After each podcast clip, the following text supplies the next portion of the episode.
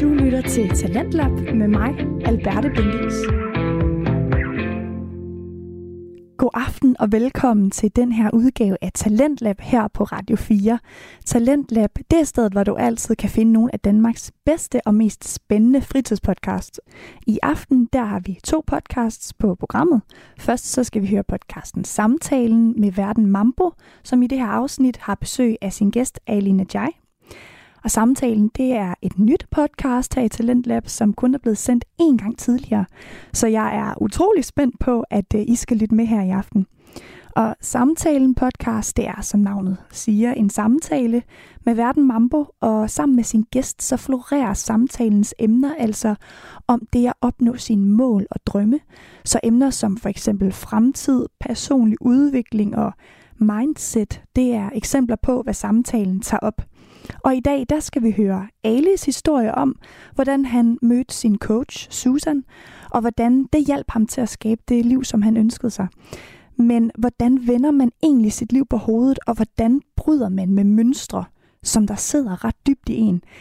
Alis svar på det, det er selvudvikling, og selvudvikling, det kommer absolut ikke af sig selv. Så jeg glæder mig meget til, at I skal høre Ali fortælle sin historie om, hvordan han arbejdede med sin selvbevidsthed, for jeg blev virkelig opslugt af det, og det er meget interessant at lytte til Alis mange overvejelser om, om selvudvikling. Og i anden time, der skal vi høre podcasten Alt om Intet med værterne Jonas Madsen og John Frost. De skal i dag tale om emnet lotto og online-spil, og det glæder jeg mig faktisk også til at lytte til, fordi det er ikke noget, jeg øh, gør mig så meget i personligt. Men øh, hvad øh, Jonas og John de mener om det, det må vi høre senere. Først så får du samtalen podcast. Rigtig god fornøjelse.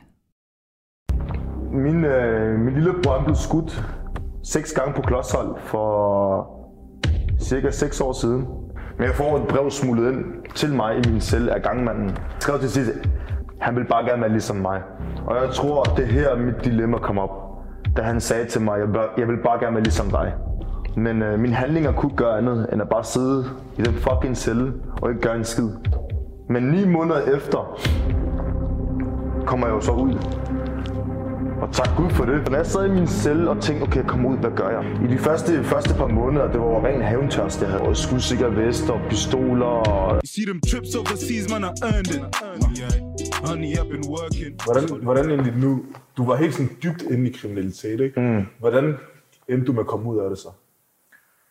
Uh, øhm, altså det er jo også en, en, en lang rejse øh, og, et, og, et, og, et, og, et, og et kæmpe valg om at træffe det, det rigtige valg. Men hvad er det rigtige valg? Min, øh, min lillebror blev skudt seks gange på klodshold for cirka 6 år siden. Og øh, ja, han blev skudt for 6 år siden, og, øh, og jeg tror, det har været med til at, at belyse noget for mig, jeg aldrig nogensinde fik belyst. Og det er det her med, at, at har mine handlinger været med til at inspirere andre til at gøre noget, som har været... Tænkte du det i situationen? Lige da jeg fik det at vide, tænkte jeg ikke. Hvad tænkte du der? I situationen, der tænkte jeg hævn. Der tænkte jeg, at jeg skal hævne mig. Jeg, skal, jeg, jeg tænkte, at det her kommer jeg ikke til at glemme. Men heldigvis sad jeg bag trammer. Så jeg kunne gøre noget. Jeg kunne kun tænke tanker. Og det kan godt være, at tankerne talte til mig. Men øh, mine handlinger kunne gøre andet, end at bare sidde i den fucking celle og ikke gøre en skid. Øhm, og det var rigtig hårdt. Men ni måneder efter kommer jeg jo så ud. Og tak Gud for det, fordi i de ni måneder blev jeg introduceret til en kvinde, der hedder Susan Shahin. Som Mens du inde sidde. Mens jeg inde sidde. Jeg blev introduceret til hende, som er coach. Hun er så også min engelsklærer derinde. Og hun frivilligt gerne vil arbejde med mig. Øh, det har ikke noget med kriminalforsorgen at gøre. Det har, ikke noget med, det har ikke noget med nogen at gøre. Det er bare noget, hun gerne ville lave med mig, fordi hun følte, at jeg kunne være den rette kandidat, men også mere, at jeg havde faktisk brug for det. Og hun coachede mig, og jeg blev introduceret til en verden, jeg aldrig nogensinde kendte til, sådan coaching. Hvad fanden betyder det? Og det er jo det med at gå ind i det mentale, og ligesom forstå, hvorfor gør man, som man gør. Blive mere bevidst omkring sine følelser og tanker og adfærd og krop, så man mere kan være bevidst, når situationen opstår. Så når jeg er sur nu, så har jeg lært, at det bliver varmt i mine fingre. Så ved jeg, okay, sidste gang, da det blev varmt i mine fingre, og jeg smaskede ham ind, så fik jeg et halvanden år. Okay. Sidste gang, da jeg mærkede det her og blev sur og smaskede væggen, der skulle jeg sidde syv timer i hospital med en brækket arm. Sidste gang, da jeg mærkede den her varme og stod til tandsækken, så skete der ikke noget. Jo, jeg fik udløst mine frustrationer, men jeg kom ikke i fængsel for en fængselsdom for vold. Øh, Jeg ødelagde ikke mine hænder, fordi jeg havde handsker på. Tværtimod, jeg blev faktisk glad, fordi jeg kom ud med det nu. Så, så jeg begyndte jo at lære meget hurtigt omkring mig selv. Og det gjorde jo, at den her... Hvor, hvor kommer Tørst. lyst til at snakke? Fordi jeg tænker bare, hvis du er inde og sidde, og du får at vide, at din bror han er skudt, ens bror, ens eget kød og blod. Mm. Hvordan er det hoved der? Sådan der? Hvordan altså sådan der går man fra at være i total kaos og vrede, som jeg tænker, du må have gået igennem, til at udvikle sig? Men altså, jeg tror også, det er det der med, det, det, det, det der med at det går tilbage til, at når du er alene, så er du mest sårbar. Og jeg tror, at, øh, at øh, som storebror, at så får man en rigtig dårlig samvittighed over, at har jeg været med til at gøre det her? Fordi jeg får også et brev af min lillebror, som siger, at han bare gerne vil være ligesom mig. Og det er jo min bror, som bliver skudt Så siger det. Altså i et brev. Ja, han vil være ligesom- han skriver i et brev, som jeg får smuglet ind igennem. Han sidder i sygeafdelingen, som jeg ikke ved. Jeg forstår. Altså, jeg må ikke snakke med min bror de, de næste 30 dage på grund af du øh, sikkerhedsmæssige årsager. Men jeg får et brev smuglet ind til mig i min celle af gangmanden øh, fra sygeafdelingen, som, som, som min bror har skrevet. Og der står der jo, at han, han har skrevet et langt brev, men han skrev til sidst, han vil bare gerne være ligesom mig. Og jeg tror, det er her mit dilemma kom op, da han sagde til mig, jeg vil, jeg vil bare gerne være ligesom dig. At du overgik mig, det er en anden ting. Men at jeg har været med til at trick det her, starte det her, det gav mig bare en dårlig smag i munden. Jo, hævntørsten, den dryppede ud af min mund, men samtidig var der også en selvudviklingssnak, der var i mit hoved. Jeg ville ikke kalde det selvudvikling dengang, fordi jeg vidste ikke, hvad selvudvikling var. Men der var noget, der sagde til mig, Ali, skulle du til at ændre retning? Ali, altså, jeg blev rigtig bange for at miste min bror. Og det har jeg aldrig nogensinde følt for os. Altså som sådan, øhm, se min mor græde. Altså, jeg hørte min mor græde blod. Det er, sådan, du ved, det er ikke noget, man sådan hører, at folk græder blod. Men, men det hørte og det var bare med til at få mig til at tænke, hvad kan jeg gøre nu? Hvis jeg går ud og går i krig med de her mennesker, jamen så skaber jeg jo bare det her hamsterhjul, som er ond, og bare kører i den samme cirkel. Så kan jeg miste mig selv, miste min anden bror, den anden bror, den anden bror, osv. osv. osv. Så hvad kunne jeg gøre for at kunne motivere og inspirere til noget stik modsat? Øhm, men det var sådan nogle faser, som kom senere hen. I de første, første par måneder, det var jo ren hævntørst, jeg havde. Men jeg kunne gøre noget. Så jeg sad bare der, og det var der, Susan kom ind og snakkede med mig og sagde nogle ting, hvor jeg faktisk, når hun så gik, jeg sad virkelig og tænkte over det. Så havde jeg besøgt min mor og min far, og så havde jeg også en, en kvinde, jeg snakkede med, som, som, øh, som troede også meget på mig. Øh, øh, og, og gav mig også nogle redskaber til at kunne arbejde med mig selv. Samtidig med, at Susan var der, samtidig med, at mine forældre var der. Og jeg havde ikke flere end dem. Altså, jeg havde ikke, altså, venner, Og det kom hun egentlig efter han blev skudt, eller før? Kom han før eller efter? Kom hende der Susan? Kom hun efter han var blevet skudt, eller Efter. før? Efter. Susan kom efter, Okay. at øh, min bror var Ikke også bare, da du fik den her coach, hvad var det, der ligesom, hvad gjorde hun ved at ligesom ting, du ikke kunne se før, siden du, altså, det er jo hende, der, det lyder til, det er hende, der åbner dine øjne op for en ny verden. Altså det Susan hun gjorde, det var at hun kom ind i min celle og sagde noget, jeg aldrig nogensinde havde hørt før. Og det var det her med, at om jeg havde lyst til at blive coachet. Og jeg blev bare sådan, hvad fanden betyder det? Og prøv at høre, jeg ligger i en situation lige nu, hvor jeg ikke har lyst til at lave noget som helst. Jeg vil bare gerne være, være med mig selv og mine tanker. Altså min bror er lige blevet skudt. Øhm, og så nævnte hun, at hun, kunne- hun kunne hjælpe mig med at forstå mere mig selv og mine tanker.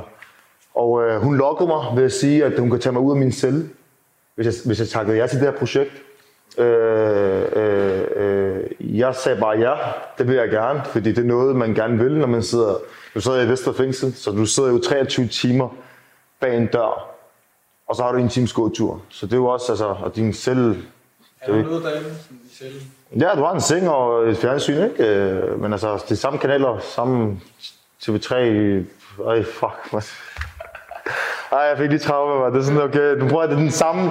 Altså, spørger du alle i Vester, så ved de alle sammen, hvad der var i tv i går. Altså, det, altså, det er de samme kanaler, der kører igen og igen og igen og igen. Men det her Susan gjorde, det var jo, at hun tog mig ud af min celle, som gjorde mig glad. Men jeg glemte bare, at jeg skulle sidde i et rum med hende alene. Det, vidste, det, det, det glemte jeg lidt.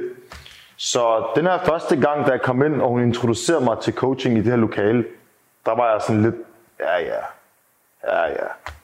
Jeg tror, det var først efter fire gange, at jeg begyndte faktisk at snakke. Og hun begyndte faktisk at sige til mig, øh, allerede da jeg begyndte at snakke, der, der der begyndte hun at skrive nogle følelser ned, som jeg har nemt over, for jeg arbejder med. Og det var vrede, og det var glæde. Og den der glæde, det var fordi, jeg var. Hvis jeg arbejdede med, er det dem, du havde, eller du arbejdede med? Altså, den. altså det Nå, ja. du havde arbejdet med, eller du, der var følelser, du følte, du havde i din krop? Nej, det var... Altså, jeg vidste ikke, om- jeg vidste ikke, jeg havde... Altså, altså, altså, jeg vidste jo ikke, at jeg havde noget, jeg skulle arbejde med. Ja, det det. Ja, det vidste jeg ikke. Det fandt jeg ud af, at okay, jeg kan arbejde med de her ting. Så Suda introducerede mig til en helt ny verden, hvor jeg kunne arbejde med mig selv. Så hun skrev jo for eksempel den ene, den ene følelse, som jeg sagde, øh, vrede, arbejder jeg rigtig meget med. Så skrev hun på et stykke papir. Og så skrev hun også glæde, fordi jeg sagde til hende, jeg har rigtig svært ved at, øh, at, at sige nej. Specielt når jeg godt kan lide en person, og, og personen gør mig glad. Øhm, men hun lærer mig at blive bevidst omkring min vrede. Det vil sige, når jeg bliver vred, hvad mærker jeg så i min krop? Det var det, hun lærte mig at mærke efter. Fordi når jeg kunne mærke efter, så holdt mit fokus på at mærke efter. Så for hver gang jeg mærkede efter, så dyrkede jeg en bevidsthed. Det vil sige, at jeg lagde en ny tanke i mig, at okay, når du er vred, så kunne du mærke varme i dine fingertips. Det kan jeg for eksempel. Altså, jeg, jeg kan mærke varme i mine fingertips. Det er derfor, jeg hele tiden har gjort det her. Jeg kan mærke det her. Det er ikke, fordi jeg er vred. Og rolig. Eller shut up, man. nej, nej. Men, men, men jeg kunne mærke vred. Jeg kunne mærke varme her. Så for hver gang jeg mærkede det, så blev jeg bevidst. Der skete en konflikt i Vesterfængsel under det her forløb med hende, hvor jeg blev rigtig vred, og jeg kunne mærke det. Hvad var det for noget konflikt? Det var en konflikt på gåtur mellem en, hvor, hvor jeg var ved at slå ham eller et eller andet, men jeg kunne mærke det der.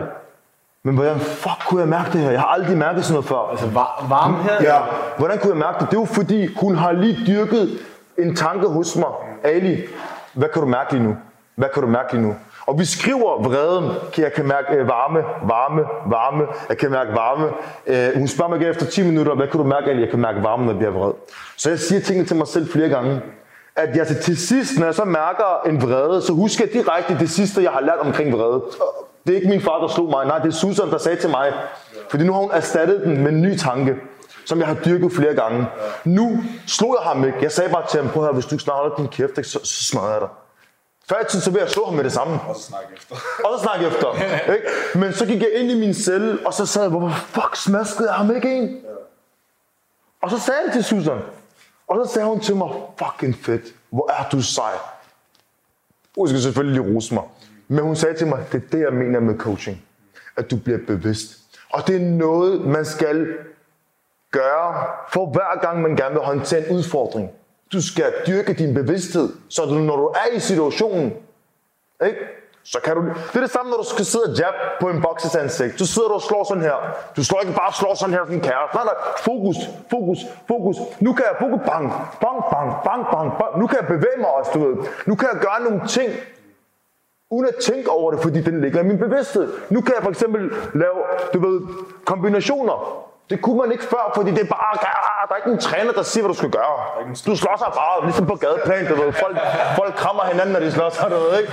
Øhm, så jeg lærte jo, og det er jo derfor, jeg har så meget med, med, med træning at gøre, fordi mental og fysisk træning går i hånd i hånd. Bevidsthed, dyrk den. Så Susan åbnede ikke bare mine øjne op, hun satte et frø af bevidsthed i mig. Men det var op til mig at vande det. Hvordan vander man en bevidsthed? Det gør man, som vi har snakket om tidligere, ved at være i det miljø, som du skal være i. Så hvis jeg er i et miljø, hvor andre også snakker om det her, så begynder den at blomstre. Men hvis jeg er i et miljø, som jeg plejer at kende, så kvæler jeg den, som vi snakkede om, blomsten. Og det er jo det der med, at hvad, hvad, hvad vil du gerne være, egentlig? Ikke? Er det en tornebusk, eller er det en blomst? Fordi hvem vil være, hvor alle vil gerne være sammen med blomsten? Der er ingen, der gider være sammen med en tornebusk. Du fucking stikker hele tiden, man fucker af med dig. Du ved. Men, men, men tornebuske går i hånd i hånd med tornebuske. Så vi bliver en, en have af tornebuske, hvor ingen tør komme ind. Blomster, kom nu. Jeg går i den, dufter, jeg tager, jeg tager den op og giver den til min mor også. Altså, du ved, og det det der med at dyrke bevidstheden, var mit alfa og omega for min selvudvikling. Og det kan jeg kun takke Susan for, at hun startede den. Hun var ikke med til at ændre det. Nej, hun startede den, så hun kickstartede den. Men det var op til mig at tage det, hun har lært mig med ud til samfundet. Og hvad gør jeg så her? Og det er så der, min selvudviklingsrejse den startede. Ikke? Og så, så, så, Kickstarter, så det er faktisk bare, at hun ikke kickstartede den her tanke, det her frø, som du selv skulle være. Ikke, ikke mere eller mindre. Og det er også det, jeg nogle gange nævner, det der med, at en sætning kan få en hel befolkning til at gøre én ting. En sætning. Og det er jo her, har du et menneske, der siger en sætning til mig, som får mig til at tænke. Men det er jo også vigtigt at huske på, at hvorfor lytter jeg til Susan? Jeg lytter til hende. Hun har brunt hår, brune øjne, men hun er ikke muslim. Men hun er tyrker. Så det har ikke noget med religion at gøre. Hun var ikke dansker. Nej, hun var ikke dansker. Nå, jeg tror, hun var dansker. Jeg troede, hun var dansker. Nej, hun var ikke etniske dansker, etnisk dansker, man siger. Nej, nej, nej, hun var det, der man kalder anden etnisk dansk. Så hun var, øh, altså, hun var det, man, man vil kalde i Danmark indvandrer. Selvom hun er, jeg er ret sikker på, at hun er født i Danmark. Men, men, men, men, men nej, hun var ikke, og hun var ikke en del af kriminalforsorgen. Jo, hun arbejdede der som engelsk lærer, ikke som vagt, som engelsk lærer. Men, men, men hvorfor kunne jeg? Det er, jo for, det jo fordi, hun mødte mig i øjenhøjde. Jeg glemte faktisk at sige, at der var en periode, en, en situation, anden eller tredje gang, hvor hun triggede min vrede. Hvor hun sagde til mig, luk dine øjne og fortæl mig, hvad du tænker, når du bliver vred. Og du ved, jeg blev bare sådan, altså du kender mig ikke, du ved ikke, hvem jeg er, og jeg sidder i fucking fængsel. Det er sådan, okay, altså jeg har, der er lige sket noget med mig. Så jeg tog jo bordet, og du ved, jeg, jeg, jeg gik bare mok. Tog du bordet? Altså, Jeg, jeg ved ikke, om jeg gik, gik, gik gennem det klip, tog den op, slå, skub, jeg kan ikke huske, hvad jeg gjorde, så gik jeg bare og gik op mod, op mod væggen mod mig selv, fordi jeg tænkte, jeg slår hende lige om lidt.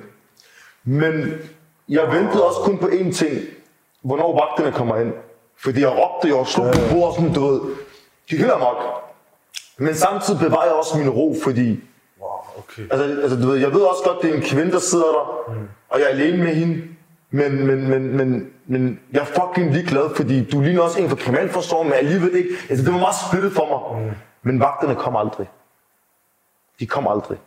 Og jeg er vant til, at vagter kommer, politi kommer. Der kommer noget, fordi jeg har gjort noget forkert. Og jeg føler, jeg har gjort noget forkert. Jeg har troet dig nu. Det er det, jeg føler, jeg har troet dig. De kommer aldrig. Så jeg vendte mig om og kiggede på hende. Så jeg siger, hvorfor har du trykket på alarmen? Jeg siger, hvorfor skal jeg det? Du har gjort mig noget. Du, altså, du gør jo ikke noget. Jeg siger, nå. Og der, der, der fik jeg et bånd til Susan, fordi hun lod mig være i det, hvor det larmede. Jeg har prøvet det før. Ja, jeg råbte og skreg, men hun lod mig være. Hun lod mig råbe. En hver anden. Ah! Han snakker! En hver anden. Hende der. Ben. Køligt, mand. Kølig. Men det er også fordi, hun forstod mentaltræning. Start, hvor det larmer. Så hun lod mig larme. Hvad skete der lige efter? Jeg tog bordet lidt på plads igen, og så sagde jeg til hende, det må du undskylde. Det er ikke for at tro eller noget, men, men du, du, du triggede noget i mig. Og så det er okay. Det er helt okay. Lad os starte om igen i morgen eller næste uge, eller jeg kan ikke huske, hvad vi gjorde. Så hun tog mig ud, jeg tog mig ned i min celle, og jeg så bare tænkte sådan, hvor er sygt, at hun ikke ringede til vagterne. Sådan, det har jeg aldrig prøvet før. Så hun gav mig en anerkendelse, jeg aldrig nogensinde har fået før. Og hun er en fagperson i mine øjne. Og jeg hader fagpersoner. Fordi altså, det er jer, der har været med til at få mig til at føle mig ikke god nok. Men her har vi en, der faktisk får mig til at føle mig god nok. Så den, den, den, den dyrkede jeg. Og så gang på gang, du, så kom hun nye øvelser, ny dit, ny dat, og du ved, nu, nu, nu var hun en shabab for mig, du ved. Sådan, ikke, hvad? Men samtidig var hun også en, en coach, som jeg lyttede til. Fordi hun havde virkelig noget at have det i, når hun sagde noget. Altså hun havde et system, altså sådan, når hun lavede en tegning, det gav mening med det andet, og med målet, og med det, jeg sagde sidste uge, og med det andet. Det hele, det gav bare mening. Det er også, når du prøver det, som du siger, det der i går, når du så selv begynder at det det, det er jo først der, sådan der en ting er sådan der, det er fordi, der er noget, der, hedder, der er noget, der er indlæring, det er bare det, når du får noget at vide, og så er der udlæring. Mm. Udlæring, det er, når du er ude og oplever det på egen krop, fordi mm. det er en ting, okay, jeg sidder med dig i to timer, og så lærer du en masse, men den rigtige læring, den kommer først, når du er ude mm. i den rigtige situation, og så tænker jeg også bare sådan, at det må være en syg oplevelse, for eksempel, når du kommer i gården, og så du kommer ind i dit selv og tænker, sygt, jeg ikke smaskede ham. Ja, ja, det er jo her, den rigtige ja, ja, ja. udlæring kommer, og du ligesom kan mærke det på egen krop, at det rent faktisk jeg, virker. Jeg tror også, altså mange var også overrasket over, at jeg ikke smaskede ham ind. Fordi det er sådan, hvad er der sket med dig? Du, er du blevet blodhjertet? Jeg tror bare, jeg, blev, jeg, jeg, tror, jeg, jeg tror, jeg er bare ved at blive menneske igen. Det er det, jeg tror. Og det er faktisk noget, jeg ved i dag. Dengang det troede jeg det bare. I dag ved jeg det. Jeg har ude, jeg tænker, ligesom du siger i starten, at Det var, de, du startede med de små episoder, de små handlinger, som blev større og større i forhold til kriminalitet. Mm. Her, det lyder mere omvendt. Forstår mm. du? Du, du, du trapper ned. Mm. Ja. Ja, med de små sager. Ja. Mm. Ja. Så det blev mere blød, mere blød. Altså, Jeg tror ikke, jeg blev blød. Jeg tror mere, jeg blev, jeg blev mere bevidst. jeg tænker, at det er episoderne, der gør det. Ja, altså det er helt sikkert. Jamen, det er helt sikkert. Ja, det er helt sikkert situationen, jeg sidder i, som får mig til at tænke i nogle andre baner. Fordi nu tænker jeg anderledes. Altså nu tænker jeg sådan, okay, hvis jeg smasker dig, så får jeg seks måneder mere. Orker jeg det? Orker jeg ikke det? Øh, blod på mine hænder, knækket knogler, sådan, "Ah, lad du det være, lad du det være. Altså, det kunne man, altså, jeg begynder jo at beregne konsekvensen. Du har noget at miste den. Eller, øh, Jeg begynder igen, jeg beregner konsekvensen, at jeg, at jeg har noget at miste en ting, at jeg ikke har noget at miste en anden ting. Men jeg begynder at beregne konsekvensen. Du er ekspert i eget liv, du ved, hvad du kan miste. Jeg ved ikke, om du står til 10 år. Vil du gerne have 6 måneder mere, så smask ham en. Vil du gerne have 6 måneder mere, så lad mig smask ham en. Så det er det der med hele, hele tiden igen, hvad er det, jeg prøver at fortælle i alt det her? Det er, at, at man begynder at lære omkring sin egen bevidsthed, omkring sig selv, men du lærer også at beregne konsekvenserne bag de handlinger, du begår. Og det er jo det, Susan, hun var med til at lære mig. Så, og så dyrker jeg det. Nu er jeg bare ude i samfundet. Altså nu var det sådan ikke min selv, men nu var jeg herude. Og herude, der møder du fucking mange mennesker, som du vil smaske. Øh, du vil bare smaske alle, mand. Men hvis du har lært at knække koden for dig selv om at, hmm, jeg kan mærke nu, min hår de rejser sig. Sidst de rejste sig, så smaskede jeg en. Det der med igen, mærk efter, hvad det er, der sker med dig, når du bliver vred. Så er der nogen, der de laver, de tigger med øjnene. Og så er der nogen, der du ved, det kilder ved næsen, eller et eller andet. Alle har hver deres. Men hvis du har lært at mærke den, så kan du også håndtere den, når det så endelig sker. Fordi, som du selv lige siger, det kan godt være, at vi kan sidde her, og jeg kan give dig et diplom i uddannelse, og Allah, du ved du, du er kapitel 1, du ved. Men når du så går ud og alligevel smasker ham en, hvad fuck skal du bruge mit diplom til? Du lytter til Talentlab her på Radio 4, og vi er i fuld gang med at lytte til det nye podcast Samtalen med verden Mambo og hans gæst i dag, Ali Najai. Og øh, Ali han fortæller om øh, selvudvikling i dag, og vi har lige hørt om, hvordan Ali i sin tid bag trammer mødte kvinden Susan, som blev hans coach og startede hans selvudviklingsproces. Øhm, hun mødte ham i øjenhøjde, og hun hjalp ham til at blive mere bevidst om, hvordan han reagerer på ting. Så lad os skynde os at komme tilbage til afsnittet, hvor vi nu skal høre om, hvordan Alis tid med at starte på HF det forløb. Jeg tænker, at du kommer ud, din bror han er blevet skudt, og du har fået de her tanker sat i gang. Og du siger selv, går du rundt sammen med lorte, så, kommer du, så er du selv en lort. Altså, Du stinker som- sige, ja, Du stinker som en lort i hvert fald, ikke? Mm. Hvad var dit, hvordan kom du ud af det her miljø? Da jeg kommer ud af fængsel, øh, så er jeg den første bror, der kommer ud. Jeg har fire andre brødre, som så sidder i fængsel her. Fire? Også det hvide for. Ham, der ingeniøren, alle sagde, ham der, der... Ja. Han kommer også i fængsel. Mange brødre er I? Vi er fem drenge. Og I alle sammen var inde og sidde. Alle var inde og sidde. Ja. Øh, Stakkels mor.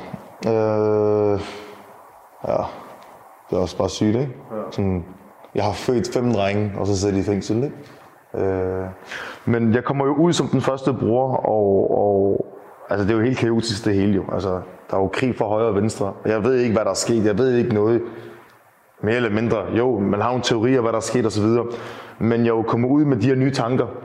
Men altså, nu er jeg ude, så i seks måneder, altså, sådan, i, altså i sådan sommer 2017 og frem til 2018 januar, der er jo et konstant altså, fysisk modstand mod andre mennesker, og øh, snakke og skudsikker vest og pistoler. Og, altså, samtidig prøver jeg også at, at, at, at gå i HF og gøre min mor stolt og vise hende, jeg har HF. HF! Jeg har HF! Wallah, jeg har hun! Sejt. Nej, men prøv at, jeg tog, jeg, tog, jeg, tog, jeg tog HF i enkeltfag, fordi det er en måde, man kan, man kan mere eller mindre selv dirigere i det. Øh, øh, jeg kunne ikke tage en normal HF, fordi så skulle jeg også sidde sammen med unge mennesker, og ærligt, jeg kunne ikke sidde med unge mennesker på det her tidspunkt, fordi jeg er lige kommet ud, og jeg er stadig lidt sådan, jeg er meget kantet, og jeg er fuldstændig upoleret, så du ved, jeg har mange jeg har mange, øh, hvad hedder det, øh, mange øh, handlinger, som måske ikke stemmer i overens med det helt normale. Som for eksempel, hvis en ung skulle sige noget, så har jeg bare klappet ham i min flad. Og det er derfor, jeg tog enkeltfag, så jeg kunne være alene. Øhm, og det, der var fedt ved den her skole, det var efterslægten. Det var, at jeg faktisk nævnte over. Ja, ja. Ikke? Vi- Asylcenter. Asylcenter, ikke? Men jeg må indrømme, efterslægten, de havde nogle lærere, som jeg faktisk godt kunne snakke med, og jeg fortalte dem, hvad jeg sad i, og de forstod mig rigtig godt. Altså, jeg fik lov til, altså, jeg fik, okay, jeg fik ikke lov til det, men jeg havde en skudsikker vest på i skolen. Skudsikker vest. Ja, det blev jeg nødt til, fordi jeg vidste jo ikke, hvem der var efter mig nu. Øh, altså, min bror var, min bror var blevet skudt. Altså, jeg lige kom ud. Har du våben med i skolen? Ja, ja, ja, ja, det blev jeg nødt til at have. Altså, jeg skulle beskytte mig selv jo. Altså, det var også meget sådan mig eller dem. Ja. Men jeg opsøgte dem ikke. Jeg opsøgte ikke noget. Jeg ville bare gerne sådan ændre det liv, jeg lever, så jeg kunne hjælpe og motivere mine andre brødre, når de kom ud til noget helt andet. Øhm, men altså, skolen, det var jo en, øh, det var jo en, en, kæmpe, en kæmpe belastningsfaktor for mig. Altså, at gå i skole. Altså, jeg skulle gøre, altså, jeg skal række fingeren op for at snakke. Men det er sådan, man skal gøre det. Du skal række fingeren op, når du skal snakke. Du skal ikke bare snakke bare for at snakke. Fordi nogle gange så snakker du også bare for at snakke, Anne. Der er ikke noget at sige. Altså, du rækker fingeren op, fordi du gerne vil vide noget nyt.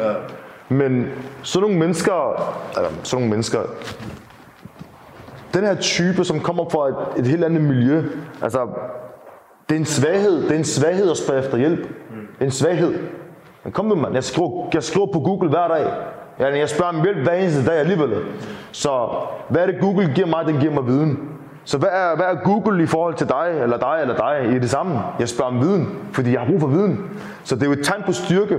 Så jeg lærte jo at række fingeren op var et tegn på styrke. Så jeg dyrkede bevidstheden igen, at række fingeren op. Du er ikke svag, du er stærk, du tør. Du tør godt at, at lære. Så hver gang jeg rækker fingeren op, så sagde jeg til mig selv, du tør godt at lære. Tør godt at lære. Tør godt. Til sidst tænkte jeg det ikke engang. Ræk fingeren op, eller jeg vil gerne snakke, mand. Hvis, han, hvis læreren spurgte om et spørgsmål, hvem kan svare på det? Du ved, jeg, altså jeg var altid ham, der bare var, altså jeg var, Så hvad gav det dig at starte i skole? det gav mig en, øh, en følelse af, at jeg ikke skal være her. Men samtidig også en følelse af, at jeg skal være her. Så det var en rigtig splittet tanke at være i. Øh, øh, men det gav mig noget ro. Det gav mig noget fokus. Og det gav mig helt sikkert noget, noget, noget intelligens. Øh, jeg fik jo noget viden, jeg aldrig nogensinde fik, fordi jeg ikke lyttede med dengang i skolen. Øh, nu lærte jeg lige pludselig at lægge kommaer. Nu lærte jeg lige pludselig at, øh, at, at skrive rigtigt, så man forstod, hvad jeg sagde, når jeg så snakkede. Øh, øh, det der sprog, jeg havde, begyndte at ændre sig. Det jo en ny verden, du Nu sagde jeg ikke Dabanja mere, nu sagde jeg pistol, ikke gevær, ikke bøssen. Ikke? Ja, ja, bøssen. Det er, det er ikke bøsse, det er pistol, eller det der... Ikke? men, øh, men det er det der med, at, at, at, at jeg begyndte jo at lære nogle nye ting, som gav mig det her med, jeg er i gang med at udvikle mig som menneske. Fordi hver gang jeg gik ud og snakkede med et, et, altså et menneske, så kunne jeg godt se, shit man, det var det, jeg lærte i skolen. Men hvorfor lærte jeg det ikke dengang? Nå ja, det er rigtigt, jeg, jeg følte jo ikke med, jeg lyttede jo ikke. Så når jeg sad med andre, der bare var skarpe, og de var 17 og 18 år gamle, jeg blev bare sådan, selvfølgelig er du skarp, mand. Du har gået i skole hele dit liv. Jeg skal læse tre gange mere, end hvad du skal.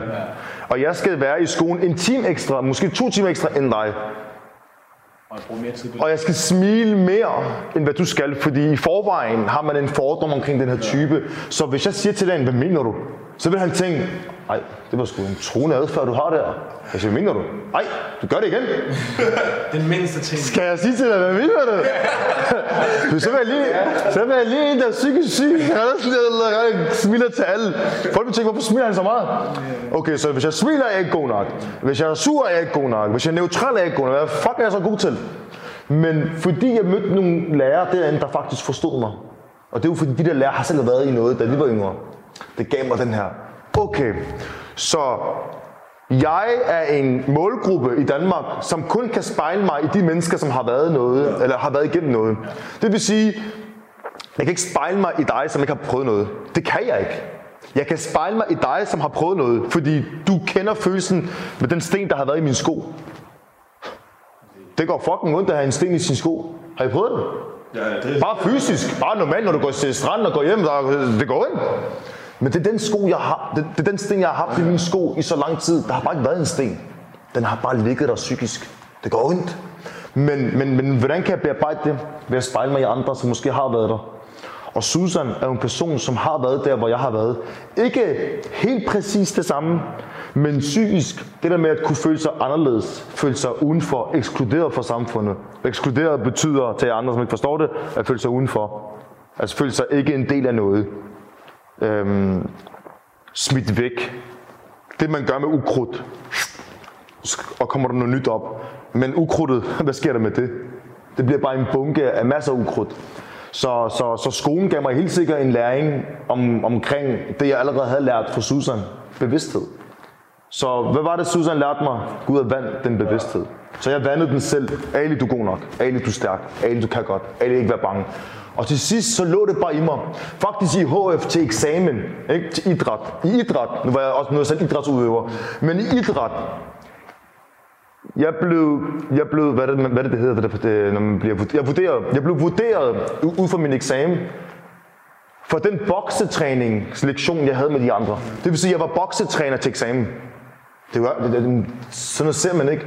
Man skal se mig dyrke selve sporten. Nej, jeg satte sporten op og lod de andre træne. Det fik jeg karakter for. Jeg fik 12. Jeg blev sådan, okay, jeg fik 12 for første gang. 12! Det er sygt, mand.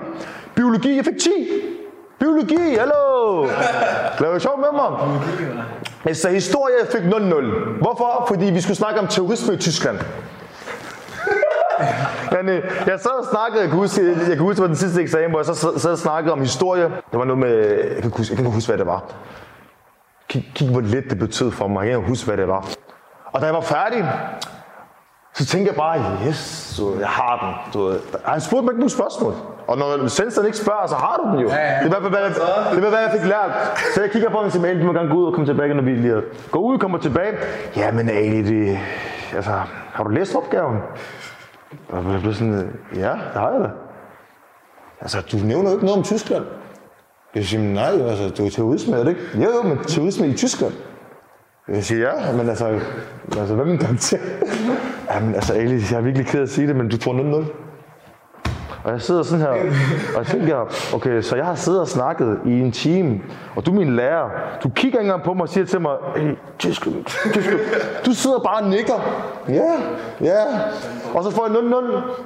Og det var bare sådan, du ved, hvor jeg fik en følelse af, at, at, at, at, at okay, jeg fik 0-0 her. Men det er okay. Fordi jeg har allerede fået 10 her, og 4 her, 7 der og 12 der. Det vil sige, at jeg har allerede dyrket min succesoplevelse nok til, at den her, den kan ikke få mig ned. Og det var min sidste eksamen. Mine forældre, de stod udenfor. Og de kommer ud, og de tænker, Wallah, han kommer ud. Og det kigger de på mig, jeg er bare sådan der sur. Så hvad der sket? Jeg gider ikke snakke om det. Jeg tænkte, så vi kan ikke springe den der. Ikke springe den. Ikke springe noget, Wallah, vi skal gå. Ikke gøre den der, bliver flov. Folk de... Så folk de spurgte mig, hvad du fået? Jeg fået 0-0, mand. Hvad jeg fik 0-0. Men det er okay, jeg fik også 12 der, jeg fik også 10 der. Og det, og det er jo det der med, at kunne se på det positivt. Og det er også det, jeg gjorde. Altså, jeg kiggede meget positivt på. Jo, det var fucking nederen at få 0-0. Men hallo, altså, kom nu. Jeg er færdig med HF. Jeg har klaret den. Og kæmpe respekt til jer andre, som har taget HF. Fuck, prøv at, det er fucking hårdt. Altså, at gå ud og plukke en, eller gå ud og sende narko, ja, ja. HF, to år, Allahu Akbar. nej, nej, den er hård. Udover start i skole, som så klart at givet dig rigtig meget, men hvordan har du fjernet det fra miljøet? Altså, du har jo stadig dine venner jo. Du har stadig den samme omgangskreds, når du kommer ud, tænker jeg. Mm. Altså, jeg, jeg, før jeg overhovedet kom ind, så var jeg allerede i gang med at, øh, at øh, være igennem, altså, da jeg kom ind i fængsel, mm. Der havde jeg allerede dyrket... Øh, Hvor mange har du været i fængsel? Ja, det er måske også lige... År, eller Øh, hvad? altså sammenlagt syv år har jeg brugt bag trammer, ikke? Ja, syv år sammenlagt. Og altså, var det sidste? Fem, 15 år startede jeg, ikke? Og så syv år Og den sidste, ja, og så sidste, det var 25 år. Jeg blev lyst til der, ikke? Øh, Det er teenageår, ja. Ja, altså teenageår, der har sgu ikke været så meget teenageår, mand. Øh, og det er også det, altså, jeg tror også, altså, når, jeg, når jeg kan se mange af mine barnlige sider, jeg kan godt se, at måske jeg har manglet det, ikke? Så jeg er 29 år i dag, men man kan godt se nogle gange, hvor man tænker, øh, hvordan kan han have så meget energi? Jeg tænker, jeg ved det ikke, altså, der er sgu mange ting, jeg mangler, og jeg har mistet det. Det der kompenserer. Ja, jeg skal give jamen, det er det, og du, jeg, jeg prøver bare at erstatte det, og det er måske også okay, fordi det giver mig en glædesfølelse. Jeg godt kan tillade mig at være lidt barnlig og lade lidt sjov og æh, og, og, og, fordi jeg er en meget seriøs mand, øh, og, og, og kan godt virke mere seriøs, end, end, end hvad jeg egentlig er. Og det er jo igen de her, de her fordomme, man, man, man skal nedbryde omkring, hvordan folk de ser ud. Jeg kan godt lide at se sådan noget ud, du ved. Det ser godt ud. Øh, jeg ser mere voksen ud. Øh, jeg kan godt lide skægget, øh, og jeg har et faktisk rigtig flot skæg, så du ved, jeg kan lige så godt dyrke det. Jeg har mistet hår, men det er okay. Ikke? Sådan er det at være stresset. Men positive tanker, ikke? Øh, øh, men det er jo igen det der med, hvad er det, jeg har gjort for mig selv for at kunne blive sådan her? Igen, gå tilbage til det samme. Mentaltræning. Mentaltræning betyder, betyder at dyrke bevidstheden om det fokus, du gerne vil have. Du lytter til Talentlab her på Radio 4, og vi lytter lige nu til podcasten Samtalen med verden Mambo og hans gæst i dag, Ali Najai. Emnet i dag, det er selvudvikling og hvordan Ali han har vendt sit liv på hovedet. Vi har lige hørt om uh, Alis tid som studerende på HF-uddannelsen, men lad os nu komme tilbage, hvor vi skal høre om, hvordan det at fjerne sig fysisk fra noget, det er nogle gange det, der skal til for at skabe en vedvarende ændring for sig selv.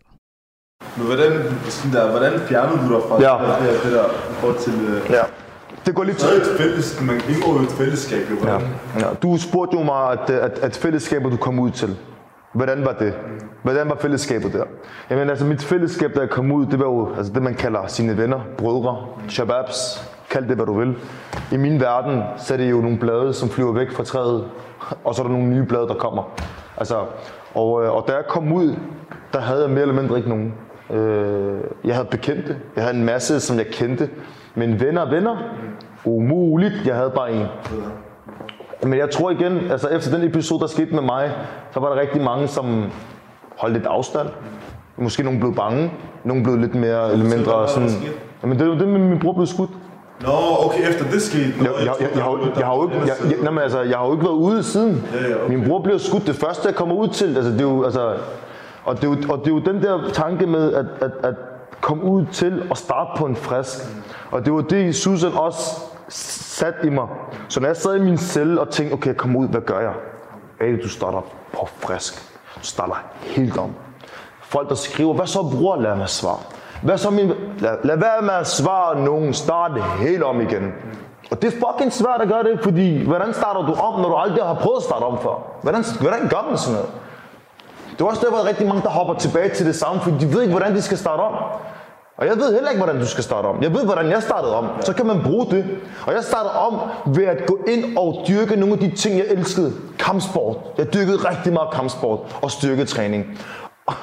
Og du kan ikke høre noget med venner her. Du kan ikke høre noget. Nej, det er HF. Det var, det var teaterorganisationen. Og så var det øh, øh, øh, øh, styrketræning og kampsport. Så du kortede venner helt af? Helt. Hvorfor? Min far havde også kræft, blodkræft, så det, ved, det var også en del, jeg havde, jeg skulle tænke på, og min mor havde også nogle psykiske udfordringer, så du ved, jeg havde et kæmpe ansvar, så jeg havde ikke tid til at sidde og mødes med folk mere. Og hvorfor? Jeg blev ældre, jeg, blev, jeg fik et ansvar. Altså som 18-19 år, du føler ikke rigtigt, du har noget ansvar. Men jo ældre du bliver, jo større ansvar får du også. Og mit fokus var kun min familie og mig selv. Var der ikke noget, der blev ved med sådan at prøve, at sådan, der, når, når man er vokset op i det, er der ikke et eller andet, der også prøvet, der sådan der træk dig tilbage? Og det er jo også det, i alt det her, så er det store spørgsmål i, at hvordan kunne du vedligeholde det? Ja, det, det, det, det, det. Og hvordan kunne jeg det? Det kunne jeg ved at oprigtigt sige til mig selv, lad være med at svare ham. Lad være med at mødes med dem. Lad være med at, at, at, at, at, at, at, lad være med at gøre noget for at gå tilbage til det. Så jeg var sammen med min mor, så der nogen ringede, så tog jeg den ikke. Den var også konstant på lydløs. Så jeg gjorde rigtig meget for at gemme det. Men hvad gør du, når du gemmer noget? det lever jo stadig videre. Altså, der, altså bare fordi jeg stopper, det er ikke fordi miljøet stopper. Miljøet kører videre. Så der kommer nye ting ind. Så jeg bliver jo glemt på et tidspunkt. Så er der ikke rigtig nogen, der ringer til mig mere, fordi jeg tager ikke telefonen alligevel. Og ham, der, der ringer til mig, han er død nu. Ham, der ringer til mig, han er i fængsel nu. Ham, der, du ved, alle er i en ny gruppering, og du ved, folk lever bare et helt andet sygt liv. Og det gav mig bare den her med, I har aldrig været mine venner. Til at starte med.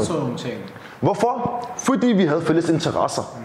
Vi ville bare komme igennem, lave parter og, og lave banats og status og territorier og ju og bu og ku og det hele. Men nu har jeg ikke de samme fælles interesser. Nu vil jeg gerne dyrke kampsport. Nu vil jeg gerne være sammen med min familie. Du er ikke sammen med din familie, så, så gider jeg ikke at være sammen med dig. fordi Du, du er ikke sammen med din familie. Jeg vil gerne være sammen med en person, som også er sammen med sin familie. Fordi så ved jeg også godt, du, du, du kender den følelse, jeg kender. At det er vigtigt at være sammen med sin familie. Øhm, Var det så, var det, jeg ved godt, det lyder meget let nu når du siger det, Ja, sådan der, at okay, jeg tog den bare ikke. Jeg tog ikke telefonen, jeg den bare på lydløn, og så var jeg bare sammen med min familie. Men mm. var det så lidt også, altså dengang, da du sådan der lige kom ud, fordi du siger også sådan der, jeg har hørt noget, at du sagde sådan der, at du skulle først, når, da du kom ud, du skulle først lære at kravle, du skulle lære at gå, mm. skulle du løbe. Mm, mm, mm. Så hele den der kravlefase og sådan lære at gå, for man falder jo tit. Ja, og det er den der, det er den der fase, du kravler. Det er når du først begynder at gå og falder. Det er den der vedligeholdelse, der skal komme frem. Fordi det er præcis det, jeg møder i dag, når jeg er i, i mit arbejde. Der møder jeg rigtig mange mennesker, som falder, og så går de tilbage. De gider ikke engang at prøve at stå op igen. Gik ikke tilbage. Jeg gik ikke tilbage. Fordi jeg dyrkede bevidstheden. Jeg tror meget oprigtigt, at hvis du dyrker den samme tanke flere gange, så bliver du så ekspert i det, at når det sker, så siger du til dig selv, stå op igen. Men ved du også hvorfor? For du også godt ved, hvad der er for enden. Du ved godt, hvad der er for enden, og du har allerede smagt lidt af den. Den der, der er ikke nogen politi efter mig. Øh, min mor er glad. Øh, øh, øh, øh, folk vil gerne være sammen med dig nu. Øhm, der er ikke så meget negativitet omkring dig. At der sker de der shababs ringer til dig, at ham der han tror dig, og ham der skal du lige mødes med, og ham der han gør dit, og ham der han gør dat, og du skylder folk parter, og ham der han skylder, du skylder også ham, og ham der han skal også have, og du skal også... Du har også selv din egen gæld, du skal inddrive for andre folk, du ved. Altså, det er jo helt kaotisk. Igen, det er ud fra, hvad jeg siger for mig selv. Det kan godt være, at det ikke virker på dig. Det er en anden måde, man skal gøre med dig på. Men for mig, der virkede det, at jeg sagde til mig selv, stop, stop, stop, nu siger vi bare over, stop. Stop, stop, stop. Så når, når jeg så gik i det miljø, så kom den der stop, stop, stop op. Så gik jeg ud af det igen. Okay. Og når jeg siger ud af miljøet, så er det sådan noget med, at gik jeg, hvis jeg gik ind i et sted, hvor jeg ved, der er rigtig mange shabab, som laver alle mulige ting, så går jeg væk fra det. Det var salam, salam, salam. Hallo, skal jeg være ærlig med ærlig med. Jeg siger det også rigtig højt, ikke? Wallah, nogle gange jeg løjer også bare. Jeg er sammen med min mor. Jeg er ikke sammen med min mor. Men der er ikke nogen, der kan sige til dig, åh ja, Wallah, bror med din mor. Nej, nej, jeg er sammen med min mor. Jeg, jeg, jeg, jeg kan ikke komme nu. Så jeg blev også nødt til at lyve over for folk, for ligesom, at lad mig lige være. Altså, fordi hvis jeg sagde til dem, jeg, jeg er bare hjemme, ah ja, bror, mand. Og så føler du den der, ved du hvad, fuck det, lad os bare gå ud og ryge en jour, lad os gå ud og smadre folk, lad os gå ud og... Den ene ting trækker i den anden. Så jeg løj også rigtig meget over for andre. Jeg tror ikke engang, jeg, tror ikke engang, jeg vil kalde det for at lyve. Jeg tror bare, det, jeg kalder det for at beskytte mig selv. Det er det med, at jeg har ikke tid. Og for, for dig til at forstå, at jeg ikke har tid, fordi du er en halv hjerne. Du kan ikke forstå det, jeg sidder og siger. Så bliver du nødt til at sige noget, du kan relatere til. Jeg er sammen med min mor. Det er ligesom, hvis du var sammen med din mor, så er der ikke nogen, der gider ringe til dig. Altså, respekt til din mor. Og det hjælper her. Så det, stille og roligt begyndte jeg at få ro til at dyrke mere og mere min egen succes. Bare lige ikke for af, Ja. men bare sådan der, lige inden du går videre til det næste, jeg tror også bare, at det er meget vigtigt at pointere det der med, at du ligesom fjernede dig selv fra miljøet. Fordi det der er med det, vi selv vokser op med folk, der laver alt muligt, Ja. at der er mange, de tror sådan, at hvis der er, de nu kommer ind og sidde, eller de gerne vil stoppe, fordi der er jo mange, du har sikkert også 100% haft den der med, jeg stopper, falder tilbage, jeg stopper, men der, der var et eller andet andet, som gjorde, at du rent faktisk lykkedes. Mm. Så det er også bare vigtigt for folk, ligesom at, og du er jo praktisk på, at man skal fjerne sig Fysisk. fra fysisk fra det her, fordi vi, jeg kender rigtig mange, der siger, jeg stopper, bror, men lige om lidt, lige, jeg, jeg stopper, jeg stopper. Lad Så den- du, den første, den første. Men det er fordi, der er mange, de tror, de kan stoppe, og så stadig omgås med de samme mennesker. Ja, og det er jo det der igen, breakdance og tango. Kom nu, mand. Vælg en dans, min ven. Altså, du kan ikke danse den samme dans. Eller, Du så, kan så, ikke bare være tilskuer. Du kan ikke tænke, altså fordi du har jo alle de her stadig de her ting, der sidder fast i din krop, mm. så du kan ikke blive ved med at være omkring de samme mennesker. Mm. Og så, altså du kan ikke gøre de samme ting og forvente nye resultater. Mm. Du bliver nødt til at fjerne dig selv, prøve af i nogle nye Præcis. altså miljøer. Præcis. Det der med, det er jo ofte, det er jo, der er ikke en periode, hvis du, hvis du gerne vil skabe en livsstilsændring, så bliver du nødt til at fjerne dig fra de her mennesker, fordi du ved godt, de her mennesker, de kommer til at lave det samme de næste mange år. Så hvad laver du der? Mm. Hvad, hvad, hvad giver det der af dig af værdi for mm. nye verden? Øh, ja. øh, i forhold til det der, ikke? altså der er, ligesom når du siger, at du, der var en periode, du med be- bevidst så prøvede du at ignorere den. Mm. Og så der går jo tid, og de her mennesker, de indser det også til sidst, tænker jeg. Ja, de kan jo godt se, okay, ham der, han gider ikke mere. Han er færdig. Øh, han laver nogle andre ting.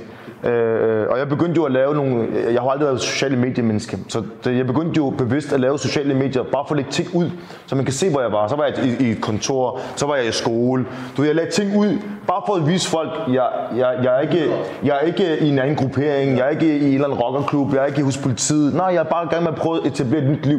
Og som du selv lige nævnte, at hvis du ikke fysisk fjerner dig fra miljøet, så kan du ikke ændre dit liv. Ved du hvorfor? Fordi du er en del af miljøet. Miljøet er dig. Så hvis du psykisk, mentalt siger til dig selv, jeg gider ikke mere. Fint nok, det er fint, du gider ikke mere. Men hvis du stadig sidder sammen med folk, så kan du ikke sidde og sige, jamen jeg gider ikke at være en del af det. Men hvorfor sidder du så her? altså det er sådan, hvorfor sidder du? Det var det, jeg gjorde. Jeg begyndte først at arbejde med det mentale. Da jeg forstod det mentale, der forstod jeg så, okay Ali, du skal væk fysisk. Du skal helt væk fra miljøet. Du må gerne være en del af det selvfølgelig. Og jeg siger en del af det, så sådan, besøg miljøet en gang imellem. Men du skal væk fysisk. Så jeg fik også en helt ny, altså et, et, et, et nyt sted at bo. Altså jeg boede ikke i Nordvestmær. Jeg flyttede hjemmefra, og du ved, altså sådan helt væk. Og jeg bor ikke i Nordvestmær. Og det gav mig bare, wow mand, det er et helt nyt miljø, som er, er det er panisk. Altså, jeg sværger på alt det er panisk. Jeg bliver bange over. Jeg bliver sådan hysterisk. Der er for stille. Der sker ikke noget. Men jeg lærte også, at al udvikling sker uden for din comfort zone. Det vil sige, jeg kan først lære noget, når jeg er et sted, som jeg ikke kender til. Fordi det er her, jeg får nye følelser, nye øh, indtryk. Jeg får nye, nye ting til, til, til eftertanke. Min, min hjerne, den, den suger til sig. Prøv at vi svampe os. Vi suger alt til os. Og på et tidspunkt suger vi så meget, at vi ikke kan mere. Og så, og så, så eksploderer det. Men er det, er det dårlige ting, så eksploderer det også til det dårlige. Er det gode ting, så eksploderer det også til det gode. Og så suger vi gode ting igen, og så igen. Og så bliver det bare voksne, og så har du lige pludselig en spand af gode sæbevand, som bare har suget fra den her svamp. Men altså, den anden, det vil jo bare være ren kloakvand. Altså, du ved. Og det er jo ikke for, det er jo ikke for at sige noget omkring dem, som er i miljøet. Jeg føler mig stadig en, en del af det, mand.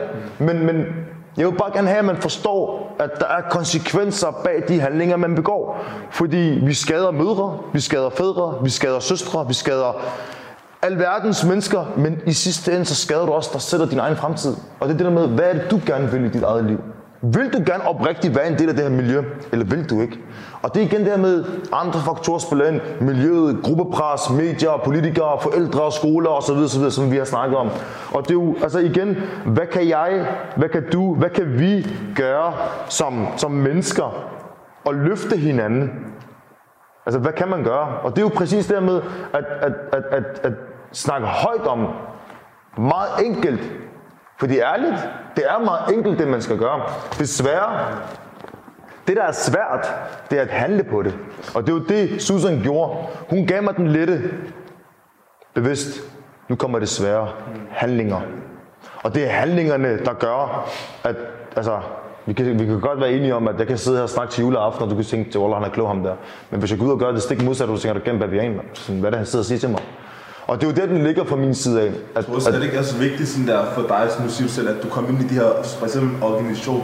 Fordi når man fjerner sig fra det her miljø, du skal jo erstatte det med noget andet, fordi ja. ellers er du meget sårbar til at falde ind i det igen. Mm, mm, mm. Fordi hvis du bare fjerner dig, og du bare er alene, så du kommer til at kæmpe, ligesom dine, dine tanker, du, de kører hele tiden. Fuldstændig. Så hvis du ikke finder nogle nye mennesker, nogle mennesker, du ligesom tænker, okay, jeg vil faktisk gerne være ligesom de her mennesker.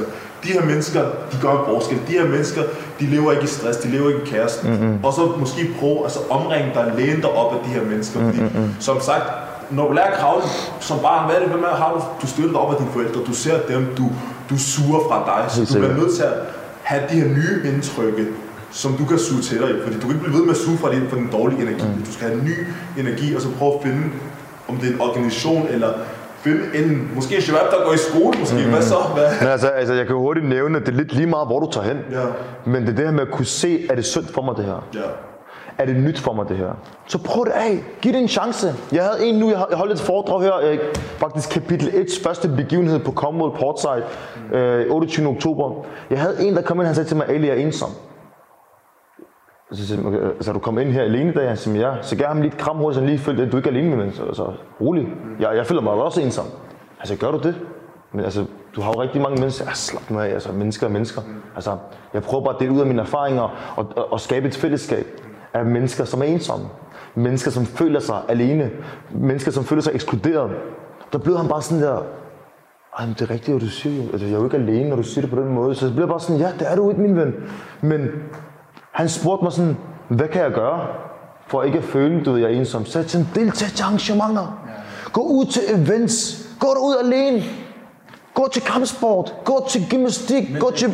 Gør et eller andet for at være sammen med andre mennesker, og lad med være bange for det.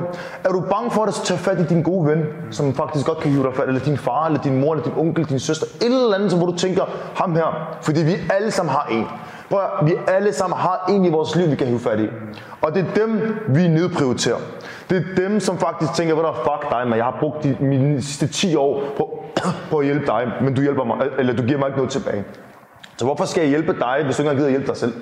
Så det er jo det der igen med at gå ind og kigge på, hvad det er, jeg kan gøre for mig selv, for at kunne udvikle mig til det bedre. Jeg tænker også lægge sin stolthed væk, og lægge sin stolthed bag sig, fordi altså bare det der med, du, som du selv siger, når man kommer fra det miljø, man vil ikke virke svag, man vil ikke spørge om hjælp, men du bliver nødt til at spørge om hjælp. Altså, Det er et tegn på styrke. Ja, og Det- af din comfort zone. Men, men, men jeg har bare lært fra min egen barndom af, i forhold til vores egen religion og kultur, at viden er rigdommen, og uviden er fattigdommen.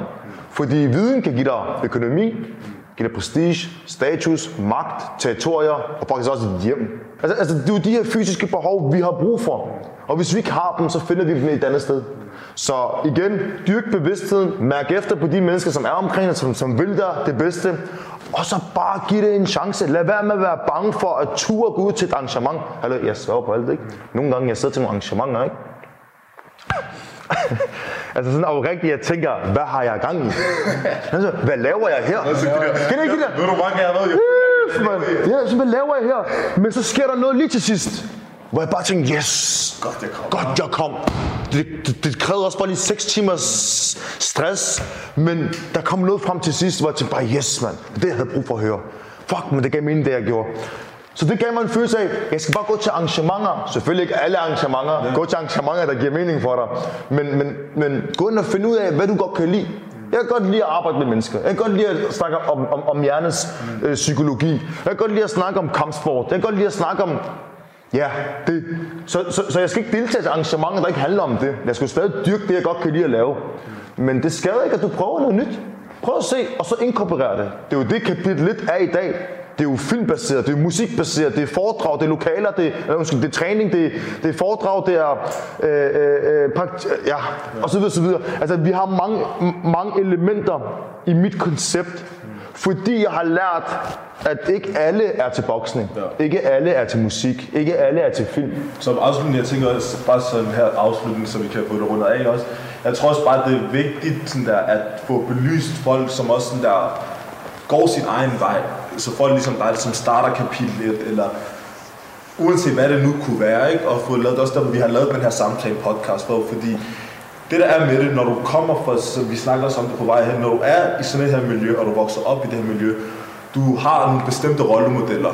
Det er, når du er lille. Du ser kun én vej, kan du, du ser kun kriminalitet. Mm. Det kan du, sådan kan du opnå penge. Fordi, mm, mm. Som det er, alle vil gerne have penge, alle vil gerne sidde altså på toppen. Prestige og det, og det er jo ligesom, det er den eneste vej, du ligesom lærer at kende, når du vokser op. Fordi som jeg er heller ikke, der er ikke nogen, der er uddannet, altså også der hos dig, altså vi, de mennesker, vi ligesom har set op til, det er folk, der ligesom har taget den her vej, okay fint, det er kun den her vej, men det er vigtigt at få belyst, der er mange måder at få succes på, mm. altså at opnå penge, mm. eller status, eller anerkendelse. Helt enig, og det, er, jo- og, det, og det er jo meget vigtigt, at du siger det, fordi deres fokus er jo kriminalitet. Mm. Men det er jo fordi, de ikke har fået fortalt dig nogle andre veje. Ja. Jo, de har fået fortalt det, men de har ikke mærket den. Ja. Jeg har mærket, hvordan det er at få en, en, løn på, på A4-papir. Mm. Altså hvid løn. Jeg har mærket den. Ved I, hvor, ved I, ja, ja, det er helt. Men ved, men ved I, hvor rart det er at vide, at jeg får en fast løn hver måned? Altså, det kan godt være, at jeg er selvstændig, men jeg har fået skabt mig et, et, et koncept, hvor jeg får en vedvarende løn hver måned, fordi jeg arbejder kontinuerligt med det, jeg nu, med det, jeg nu laver. Men det her med følelsen, det er den, jeg snakker. Følelsen, følelsen kommer jeg aldrig til at glemme. Jeg bryder lige ind her i Mambo og Alis samtale, fordi det er ved at være tid til nyhederne her på Radio 4. Du har lyttet til den første time af Talentlab, og vi har tilbragt den sidste time med podcasten Samtalen med verden Mambo og hans gæst i dag, Ali Najai. Og vi har hørt om, hvordan Ali i sin tid i fængsel, han mødte sin coach Susan, og det startede altså hans selvudviklingsproces, hvor han lærte at blive mere bevidst om, hvordan han øh, reagerer på forskellige situationer. Og øh, det, der er svært, når man gerne vil udvikle sig, det øh, siger Ali, at det rent faktisk er at handle på det.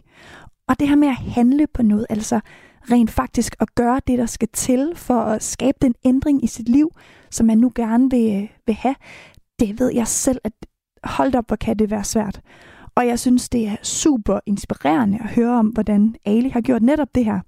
Fordi for Ali, der virkede det umuligt at tage den her HF-uddannelse øh, på den almindelige måde, så han tog det som enkeltfag. Altså det her med at noget, der virker så svært at føre ud i livet, men det er ikke umuligt. Det drejer sig om at handle på det. Så at være fast besluttet på at handle og være fokuseret på at gøre det, det er i hvert fald noget, som jeg gerne vil blive lidt bedre til.